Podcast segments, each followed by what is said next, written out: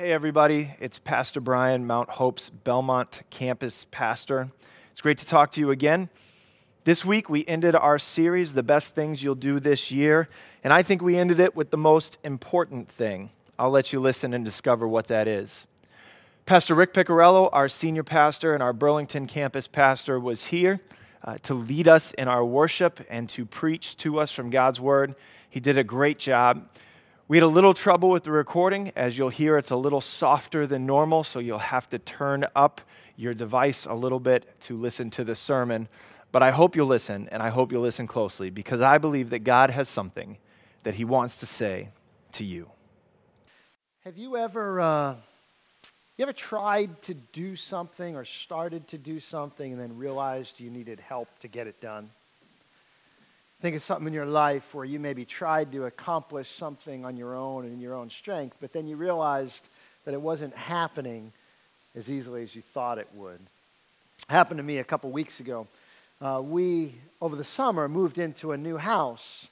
And uh, one reason to get closer to the church, and it's been great for that. And, and moved into a new house and was glad it didn't need a lot of work. But one place it needed a little bit of work was the basement and still needs a little bit of work, is the basement.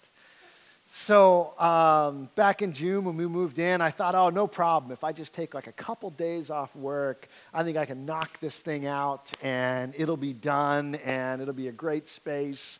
And that was in June, and now it's January, and I'm just getting to the place where I've almost got it demolished enough to start working on it uh, which is probably no surprise to my wife after nearly 20 years of marriage.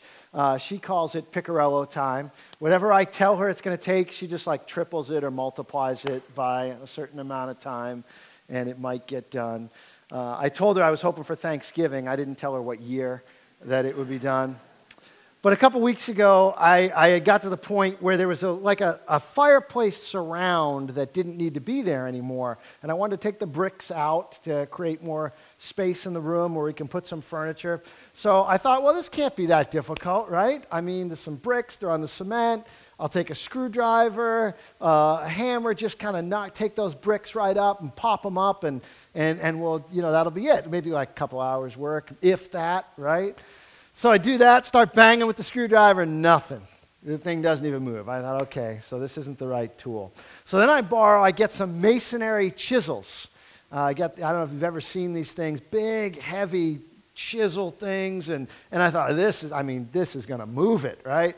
And then I get this like five pound hammer, and I just put that chisel and I just slam that thing into it, and my hand starts vibrating because the chisel goes nowhere. And I thought, well, okay, so I get my foot on it. And then I just start slamming that chisel. And it starts to move a little bit.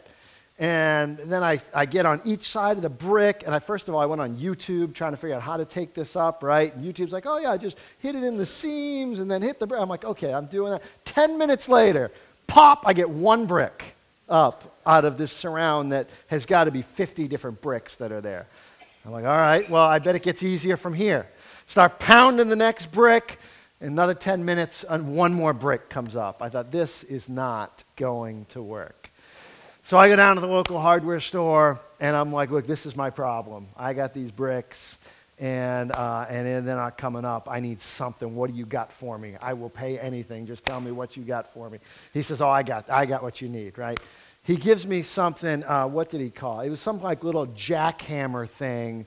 I don't even know what it was called, but in this giant blue box, and he's like, Look, these are the things you put this on, and this is what you need. I'm like, Well, whatever, give it to me.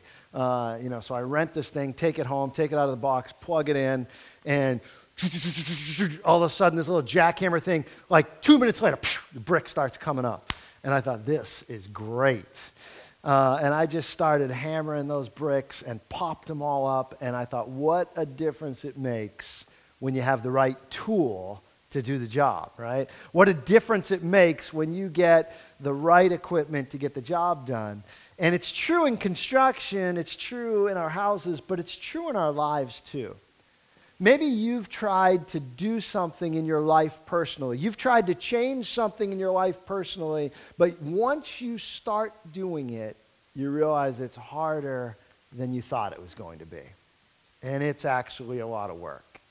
And maybe when we started this series back in January and we started talking about the best things you can do in 2017, and we said the best thing you can do in 2017 are the things that no one will see. No one will see. Because the stuff that everyone sees is all going to be built upon the stuff that no one sees. And so we said the best things you can do in 2017 is that stuff that no one sees.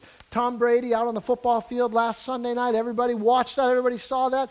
But then after the game, he gave an interview and he said, You know, our game preparation for this game started back in April when, when we started talking to free agents and, and we started putting our team together. And we watched a game in January that Tom Brady said, We started preparing for this back in April. And it's the preparation that nobody sees that makes the difference with the stuff that everybody sees. And so we said some of the best things you can do in 2017. You can read Scripture. You should be spending time in God's Word. You should be spending time learning, and you should be spending time with Him. You, one of the best things you can do in 2017, 2017 is pray. Pray simple, pray sincere, pray secret prayers prayers that nobody will see but are significant. Last week we said one of the best things you can do in 2017 is have a generous heart and then let God worry about the rewards. To give, to be generous. And where Jesus says, you know, your Father who sees what is done in secret will reward you. The unseen God sees those unseen actions and rewards them. And we said that is one of the best things you can do in 2017. But perhaps you've been listening these last few weeks, or maybe this is your first week here, and you hear me say that, and you've been listening and you say, Great, but I've tried that before. I've tried to do it. I've tried to read scripture. I've tried to have this active prayer life. I've tried to be generous and give, and I never end up following through with it. Never end up actually doing it. I want to do it. I want to get those bricks up, and I start hammering with the hammer and the chisel. But after a while, not much happens, and after a while, I've just stopped. I don't know if you're like that, but that happens in my life sometimes. You try and do stuff, but it gets hard, and you don't follow through. It can be that way in the Christian life when we try and do these things. They're all good things, but wouldn't it be great if God had given us a tool to help us to get it done.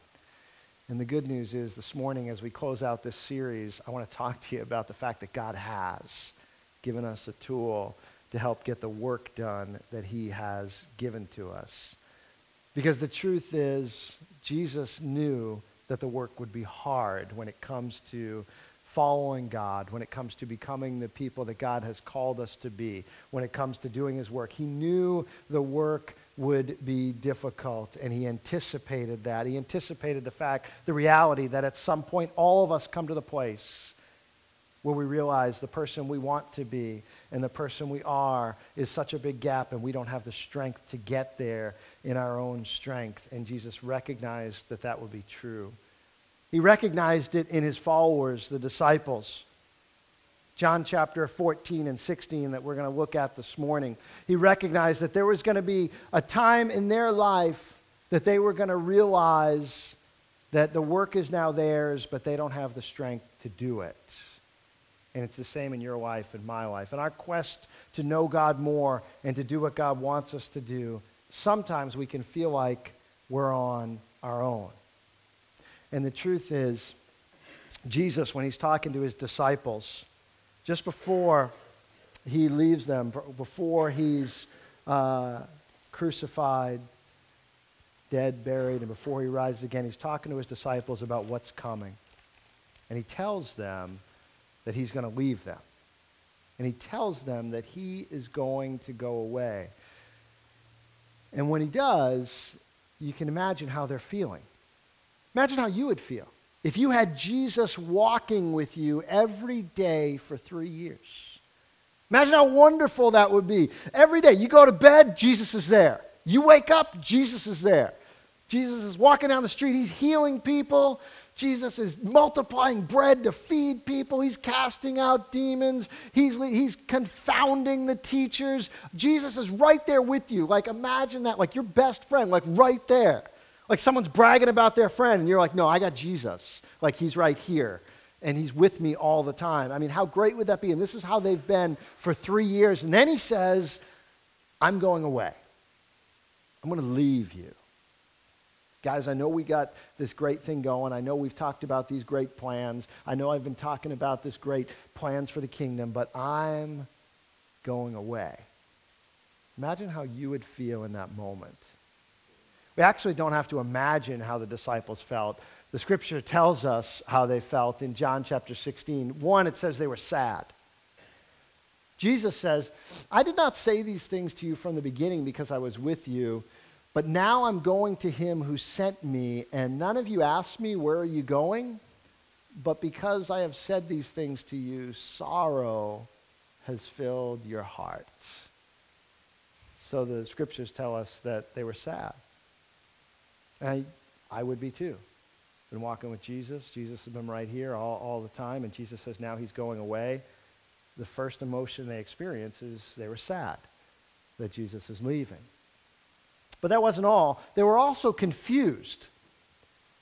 Jesus, a little later in John 16, says, A little while, and you will see me no longer.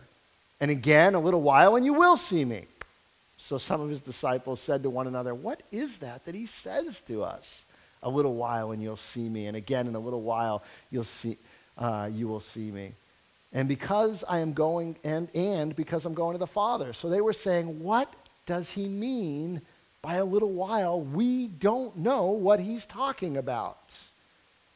His disciples are confused. They're sad that he's going away, and they're really confused. What does he mean by this? What does he mean a little while? And they didn't know what was coming.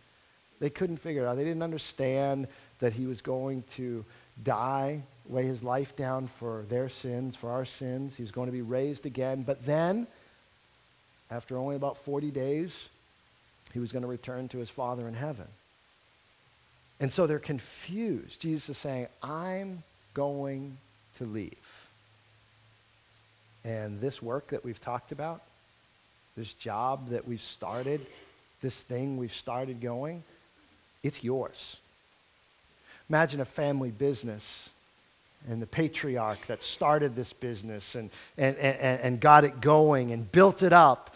And all of a sudden he says, Guys, I'm done. It's yours. And you, all the while, have just kind of been watching it get done, and you've kind of been in the business, like a, you've kind of seen it get done, but you haven't done it.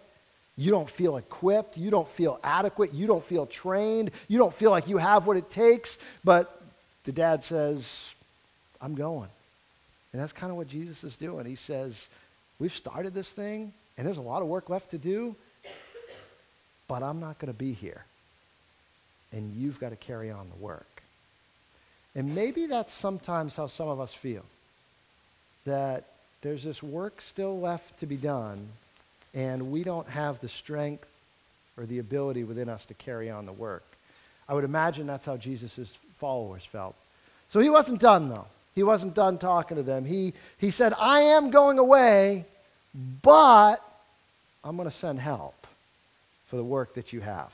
I'm leaving you, but I'm not leaving you alone. He said, But because I have said these things to you, sorrow has filled your heart. Nevertheless, I tell you the truth, it is to your advantage that I go away.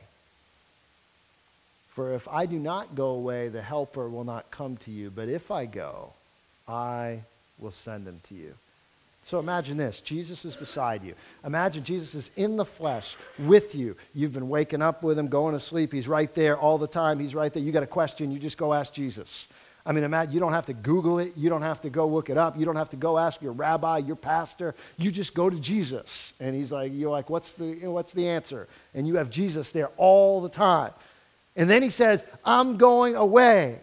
And you're sad and you're confused. But then he says this it's better if I leave.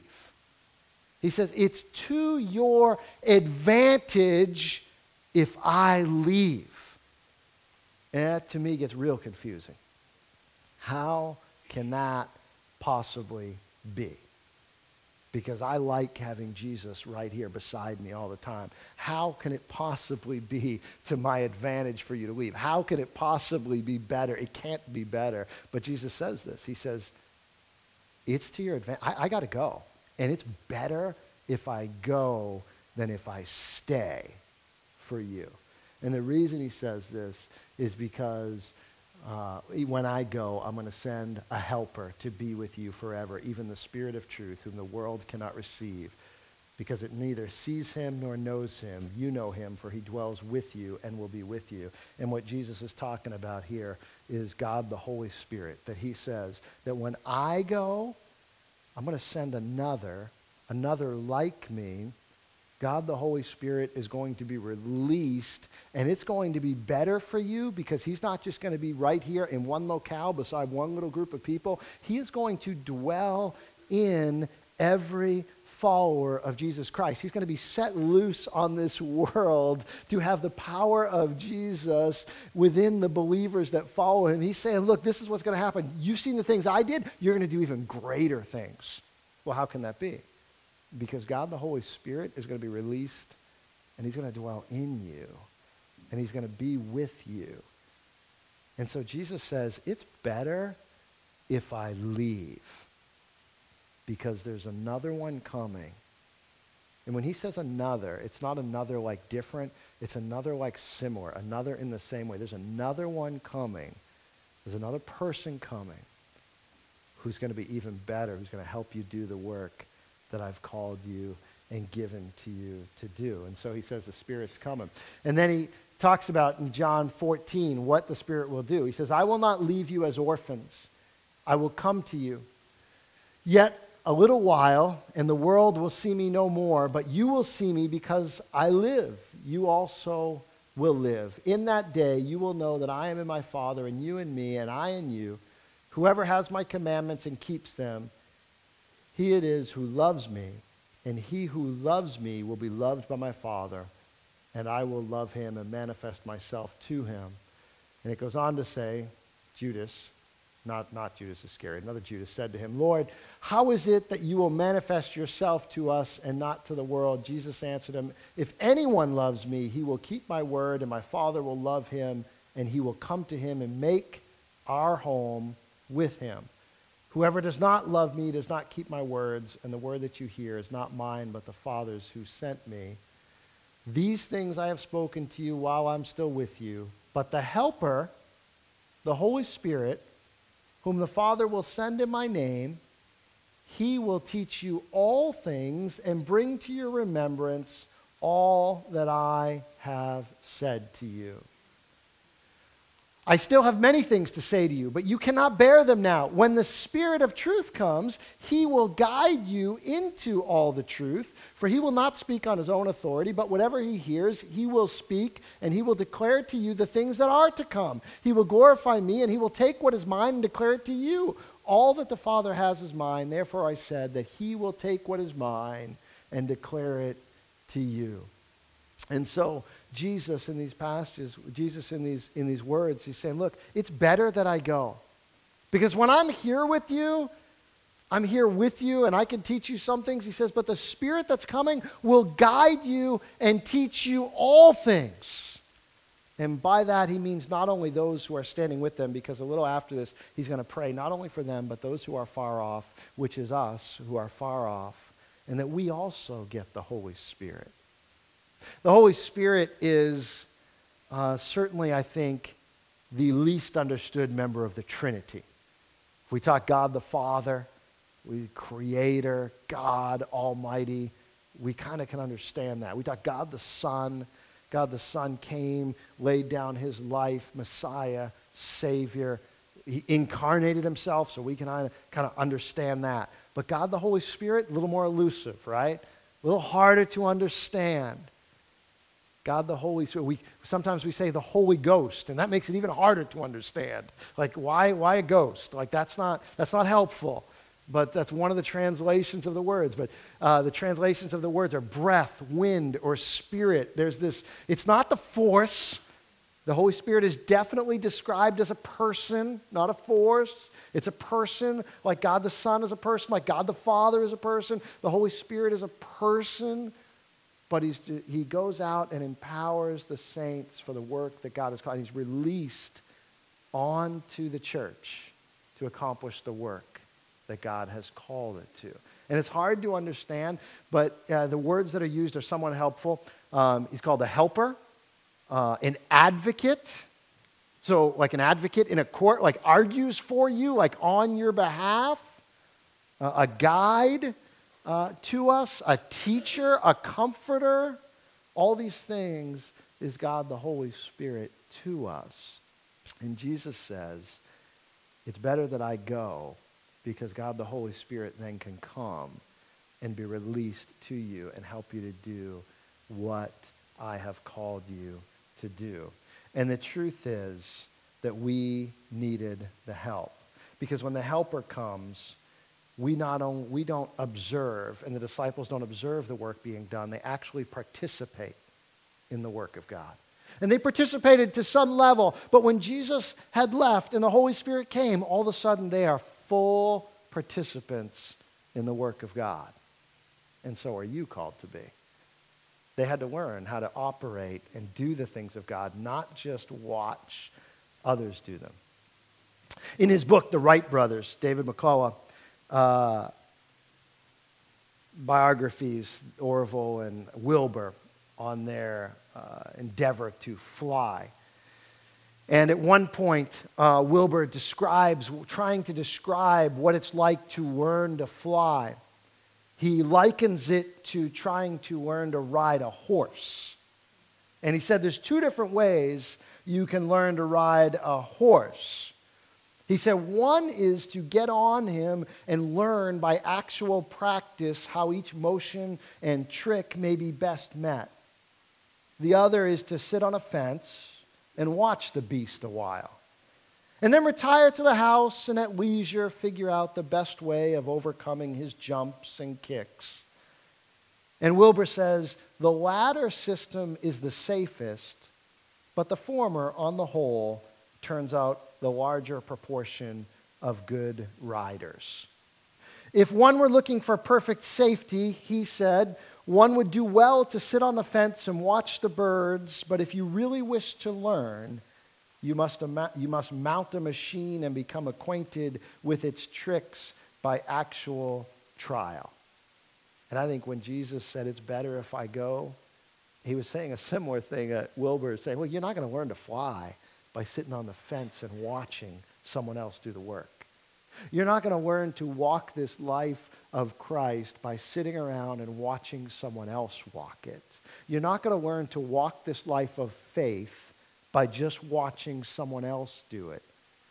You and I are called to be full participants in the work of God and in the walk of God and in faith in God. You and I are called to participate fully in it, not to sit on the fence and watch someone else do it but as Wilbur says, to mount that beast, to, to get fully involved, and to say, I got to learn, God, I need you to help me to do this. And God has given you the Holy Spirit to help you with that. So Jesus said, I'm going away, but he said, I'm sending a helper. And the last point I want to talk to you about is the fact that uh, we need the help. We need the help. But we too often try to do the work without the help that God has given to us.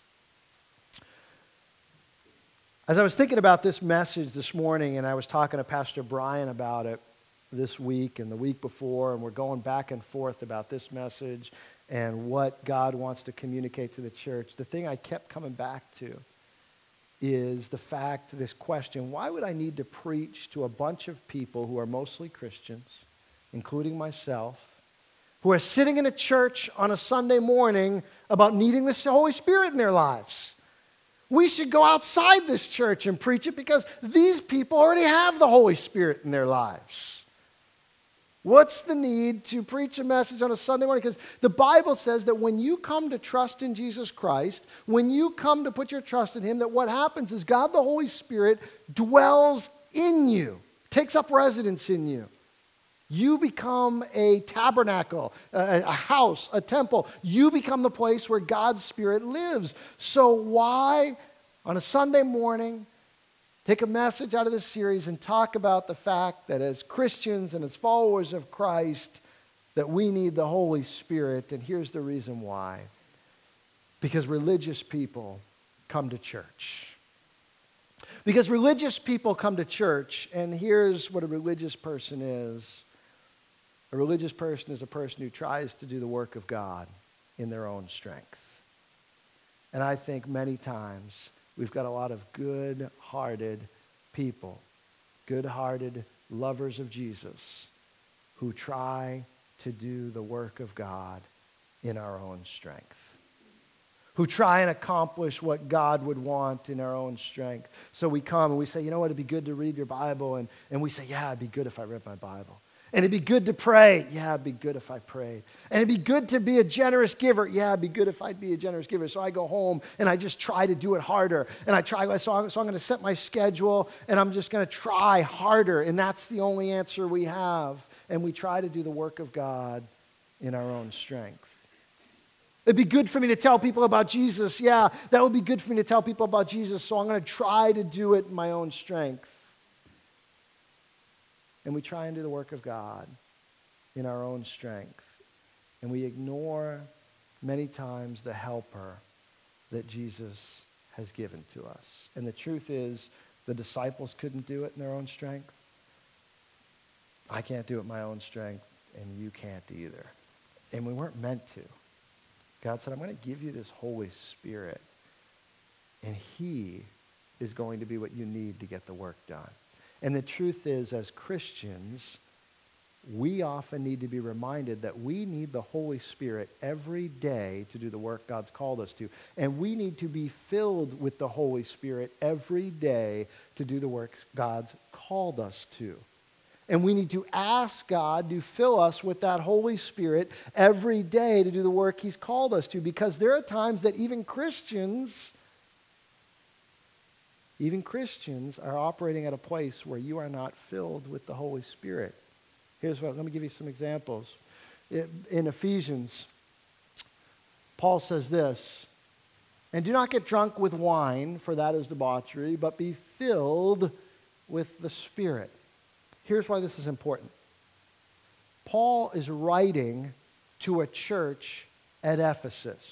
He's writing a letter to a church he loves, to a church he led, to a church he knows. He's writing a letter to people who love Jesus. He's writing a letter that is to be read in a church.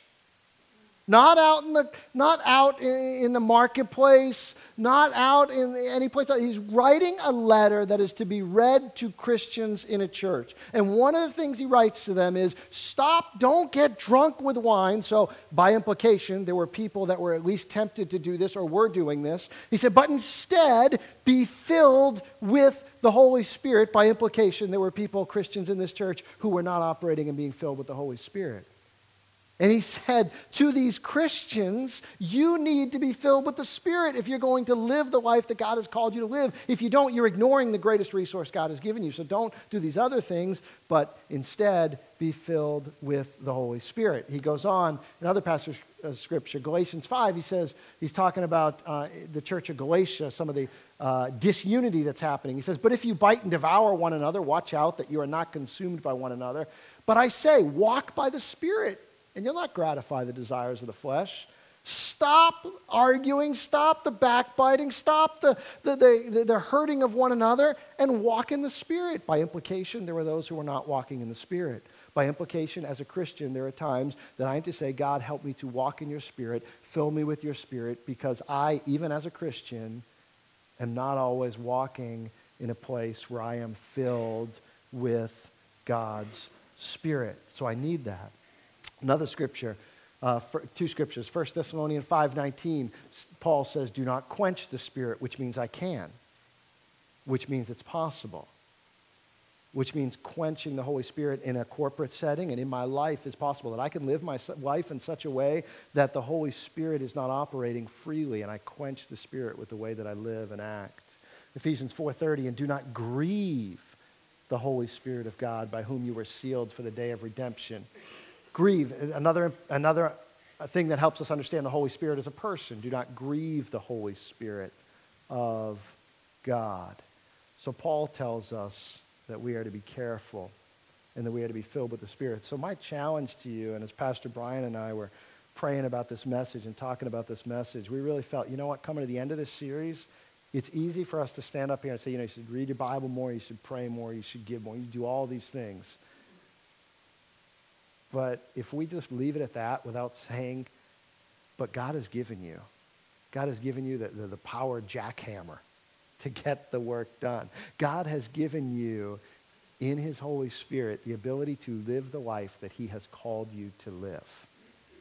And those things that God is calling you and you feel stirring in your heart, you, maybe you feel God stirring in your heart. I'm supposed to, you know, tell more people about Jesus. I'm supposed to love this person that's been really hard to love. I'm supposed to forgive this person that's been really hard to forgive. I'm supposed maybe you've heard felt God stirring something in your heart, but the truth is you don't have the strength to do it. The truth is you don't have the strength to do it. But God has given you his Holy Spirit that you might have the strength to do what he's calling you to do. And so every day, you and I need to call out and say, God, would you fill me with your spirit today? Would you fill me with your spirit today? Would you fill me to overflow with your spirit today? One of the things uh, we believe in as a Pentecostal Assemblies of God church is the baptism of the Holy Spirit, but this can be confusing too. George Wood, the general superintendent, puts, said this uh, General Superintendent of the Assemblies of God, he puts it this way. He said, I would suggest from a scriptural point of view, the appropriate question is not, did you receive the Spirit, but are you filled with the Spirit? We don't earn the baptism of the Spirit like a merit badge and say, I got it. There are always new demands, new emergencies, and new needs in life. We need the fullness of God's Spirit today. And the truth is, you and I will be called to tasks that are too hard for us. And when we are, we say, God, would you fill me with your spirit in order to be up to the task that you have called me to? And as you pray for that, and as you ask God to do that, He'll give you a, the Spirit to the level that you need to do the work that He's called you to do. And as you pray and ask God, God, would you fill me with your Spirit? There may be a time where He comes and he fills you with your spirit and you experience this baptism of the spirit. And god empowers you at this new level of his spirit for ministry. And at times uh, when you're seeking the fullness that god in his mercy as the giver of all good gifts may give you that baptism of the holy spirit. And we see this throughout acts. We see this throughout scripture where these people who knew jesus who were saved who were following jesus then received this baptism of the Holy Spirit when they needed it for the power of the work that God had called them to. You see it in the disciples. They received the Holy Spirit in Acts 2, but then in Acts 4, it says they're filled with the Holy Spirit again and again and again. Paul talks about it in all of his letters, but in Corinthians, to be sure, he talks about it a lot. He talks about this aspect of the baptism of the Holy Spirit, this speaking in other languages, this praying in other languages, uh, calls it tongues, this language that God gives you when, it, when you're baptized in the Holy Spirit. And he talks to this church at Corinth and he says, things were so crazy in the church of Corinth. He says, Look, all you guys are trying to speak in tongues at the same time. Stop it. He says, he says, two or three at the most. That's all. He limits it. That's, that's what was going on in Corinth. And, and, and that's what was happening there. He said, Look, I'm glad that I speak in tongues more than all of you, and I wish that everyone would. But when you're corp- in a corporate setting, be careful. Don't bring confusion.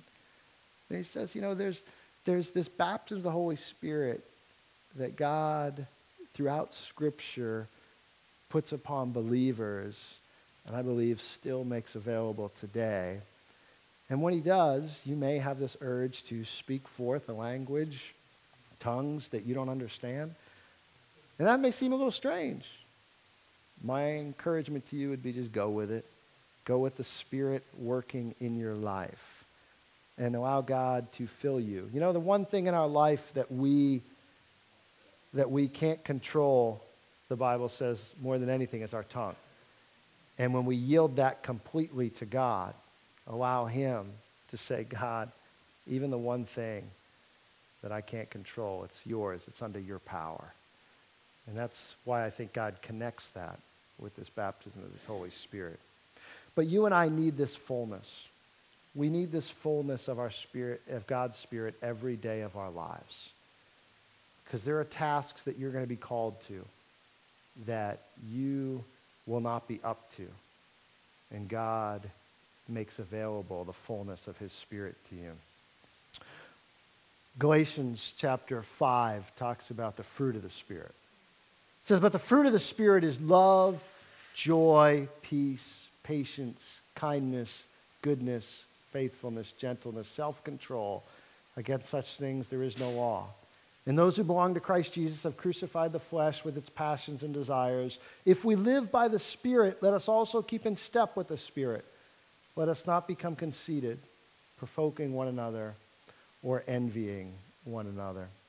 Let me close with this illustration. Talk about every, every day of our lives, we need to be filled with God's Spirit. And so, similar to if I take this cup of water and I pour it and I fill it right to the top and to the brim, as high as it can go. And in our lives, we are called to be filled with the Spirit, but we're all filled with something.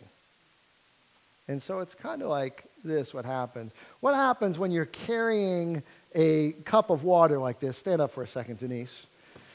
I'm carrying a cup of water like this, and Denise comes along and bumps me.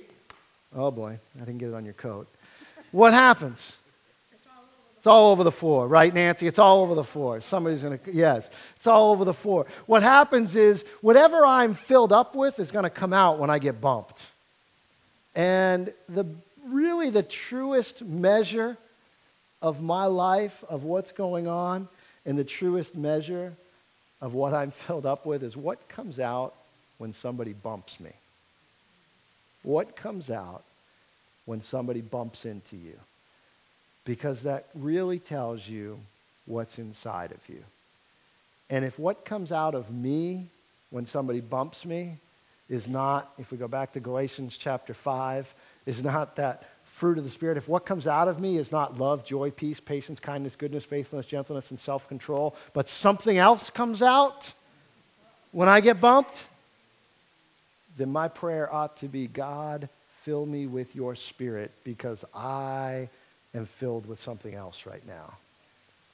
Lord, fill me with your spirit so that when I get bumped, and that comes in all different ways literal, figurative, what, what, I, what I want to come out is that stuff right there. I want love and joy and peace and patience and kindness and goodness and faithfulness and gentleness and self-control to overflow out of my life such that when I get bumped in life, that that's what comes out. And Lord, if it's not, then God, fill me with your spirit.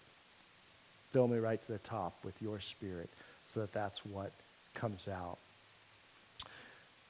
Comes out in my life, that everything comes out. There was a man in Scripture in the book of Acts named Stephen. Stephen was chosen to be a um, servant in the church to help uh, in a food distribution program, actually. Um, and he was chosen to help make sure that some of the widows got the food that needed to be handed out. Uh, and when they chose Stephen, the Bible says they chose Stephen because he was full of the Holy Spirit and wisdom. He was a man full of the Holy Spirit and wisdom. But the real reason we know Stephen so much is because Stephen got bumped really hard. In fact, that's not even the right word for it. Stephen became the first martyr that we know of of the Christian church. And when he did, I think it's important to note how he handled it.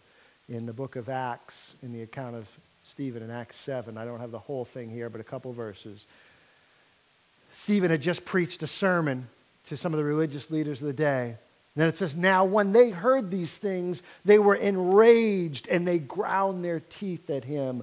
But he, Stephen, full of the Holy Spirit, then down a couple verses, it says, And as they were stoning Stephen, he called out, Lord, receive my spirit. And falling to his knees, he cried out with a loud voice, Lord, do not hold this sin against them.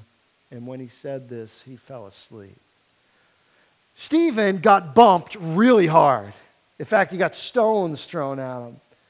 And in that moment, when you've got people who hate you for no other reason than the doctrine and the beliefs that you hold and that you preach and the hope that you are preaching, for no other reason, in that moment when rocks and stones are being thrown at your head, what would come out of you? Stephen, full of the Holy Spirit, prayed for the people that were stoning him. And he asked God to forgive them and not hold this sin against them.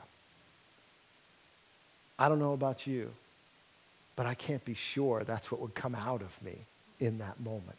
But I pray that God fill me with your spirit so that if that situation or anything like that ever came, I would be able to handle it in a way like Stephen does, and I would overflow with love, joy, peace, patience, gentleness, forgiveness for people who are throwing literal stones at me. That happens when you are full of the Holy Spirit. And so if that's not overflowing out of your life, then your prayer and my prayer ought to be, God, fill me with your spirit today. One last uh, quote from someone else who thought about flying long before the Wright brothers did. It was Leonardo da Vinci. And uh, in talking about, thinking about flying and his flying machines that he was constantly trying to get to fly, Leonardo da Vinci said, Once you have tasted flight, you will forever walk the earth with your eyes turned skyward. For there you have been, and there you will always long to return. And I believe that once you start walking in the fullness of the Spirit, you'll always be longing to walk with God in that way. God, would you lead me, guide me, teach me? Don't, I don't want to do this in my own strength. That there, once you're there, there you'll always long to be. Don't neglect the greatest resource God has given you to live the life that God has called you to live. There was a um, Super Bowl's coming up this week. There was a great, one of my favorite Super Bowl ads years ago uh, was a FedEx ad. And it was a play off the movie Castaway, if you saw that movie Castaway with Tom Hanks. And he was, you know, on the deserted island. He was a package delivery guy on the deserted island with all these packages and the volleyball, Wilson, right? He starts talking to the volleyball and he's just, and so FedEx did this spoof on the commercial where they had this Tom Hanks looking guy working for FedEx, all disheveled, this long beard. He's, you know, he's, he's been on this island for years and the only thing kept him going was he kept this one package. And the mission was, I'm going to deliver this package. I'm getting off this island and I'm going to deliver this package. So he gets off the island and he finally goes to the house. He knocks on the door and he says, I've been on a deserted island and, and I have committed, I came to deliver this package to you. And the woman says, Thank you, and goes to close the door. And, and he says, Wait, wait, wait, wait. I just got to know before you close the door what's in the package. And so she opens it up and she says, Oh, nothing really. Just a satellite phone, a global positioning device, a compass, a water purifier, and some seeds. And like the contents of this package, the resources for growth and strength and the life that God has called you to live is there for you. Don't let it go unopened. Don't try and live your life in your own strength. Don't neglect the greatest resource God has given you to live the life God has called you to. So as our music ministry returns and as we close out our service and worship today, my invitation to you, as we close out this series at Mount Hope, my invitation to you is that you would not be satisfied with anything less than the fullness of God's Spirit in your life. That you and I would come to this day as we begin our week together and we would say, God, all the tasks that may be before me this day and this week and this month and this year, I don't want to do them in my own strength. God, I need your spirit. I need you to fill me to overflow. God, I need you to fill me with your spirit so that I might be the person that you have called me to be. So that when you get bumped in life, what comes out of you is not anger or rage or malice or jealousy or bitterness, but what comes out of you is the love, peace, and gentleness, and faithfulness, and self control. All of those things that God has given to you, not in your own strength, but through His Spirit. So, my prayer God, fill me with your spirit. And it's not good enough, God, that you filled me yesterday for the task that you called me to, or last year, or 10 years ago. Because, God, there's work to do today, and I can't do it in my strength. So, God, fill me with your spirit today. So, would you stand and as we close out our service, we're just going to take it, we're going to sing a couple songs. And as we do, I want to invite you to just pray that prayer in your, where you are. Recognize the fact that we don't have the strength in our own to live the life that God has called us. Recognize that He has sent a helper and we need His help. And say, God, would you fill me with your spirit today? It's a bold prayer. If you've never prayed it, it's a risky prayer. Because what it's saying is, God, I want to yield myself completely to you every aspect of myself. I want to yield it completely to you so I'm empty and you filled me up. And you can pray that in your seat. If you want to come and stand or kneel at these altars, then I'd love to pray for you. And uh, Justin and Bill, I know, is here. We'd love to pray for you and pray for God to just fill you with His Spirit in your life. And, uh, and we'd be happy to do that for you if you'd want to come forward and pray here as well. We'd love to pray for you. But let's pray and ask God to lead us and direct us. God, we thank you. Jesus, I thank you that you called us to a great work, but you did not leave us to do it in our own strength. Lord, I thank you for the men and women in this room who, over the last several weeks, have committed to being in Scripture, have committed to being in prayer have committed to giving generously, have committed maybe to loving or forgiving or doing something hard that you've asked them to do this year. But Lord, I thank you all the more that you've given us the strength to live out the life that you've called us to. So, Lord, fill us today. Fill these men and women with your spirit and your power for the life that you've called us to live. And we ask it in Jesus' name. Amen. Let's sing songs of worship and let's pray. And if you'd like to come forward in prayer, we'd love to pray for you. Hey, thanks again for listening to this sermon from the Belmont campus of Mount Hope. If you live in the Belmont area, we'd love to have you join us each Sunday at 10 a.m. Or if you'd like to know more about Mount Hope Christian Center with campuses in Burlington and Belmont, Massachusetts, you can visit our website at www.mounthope.org.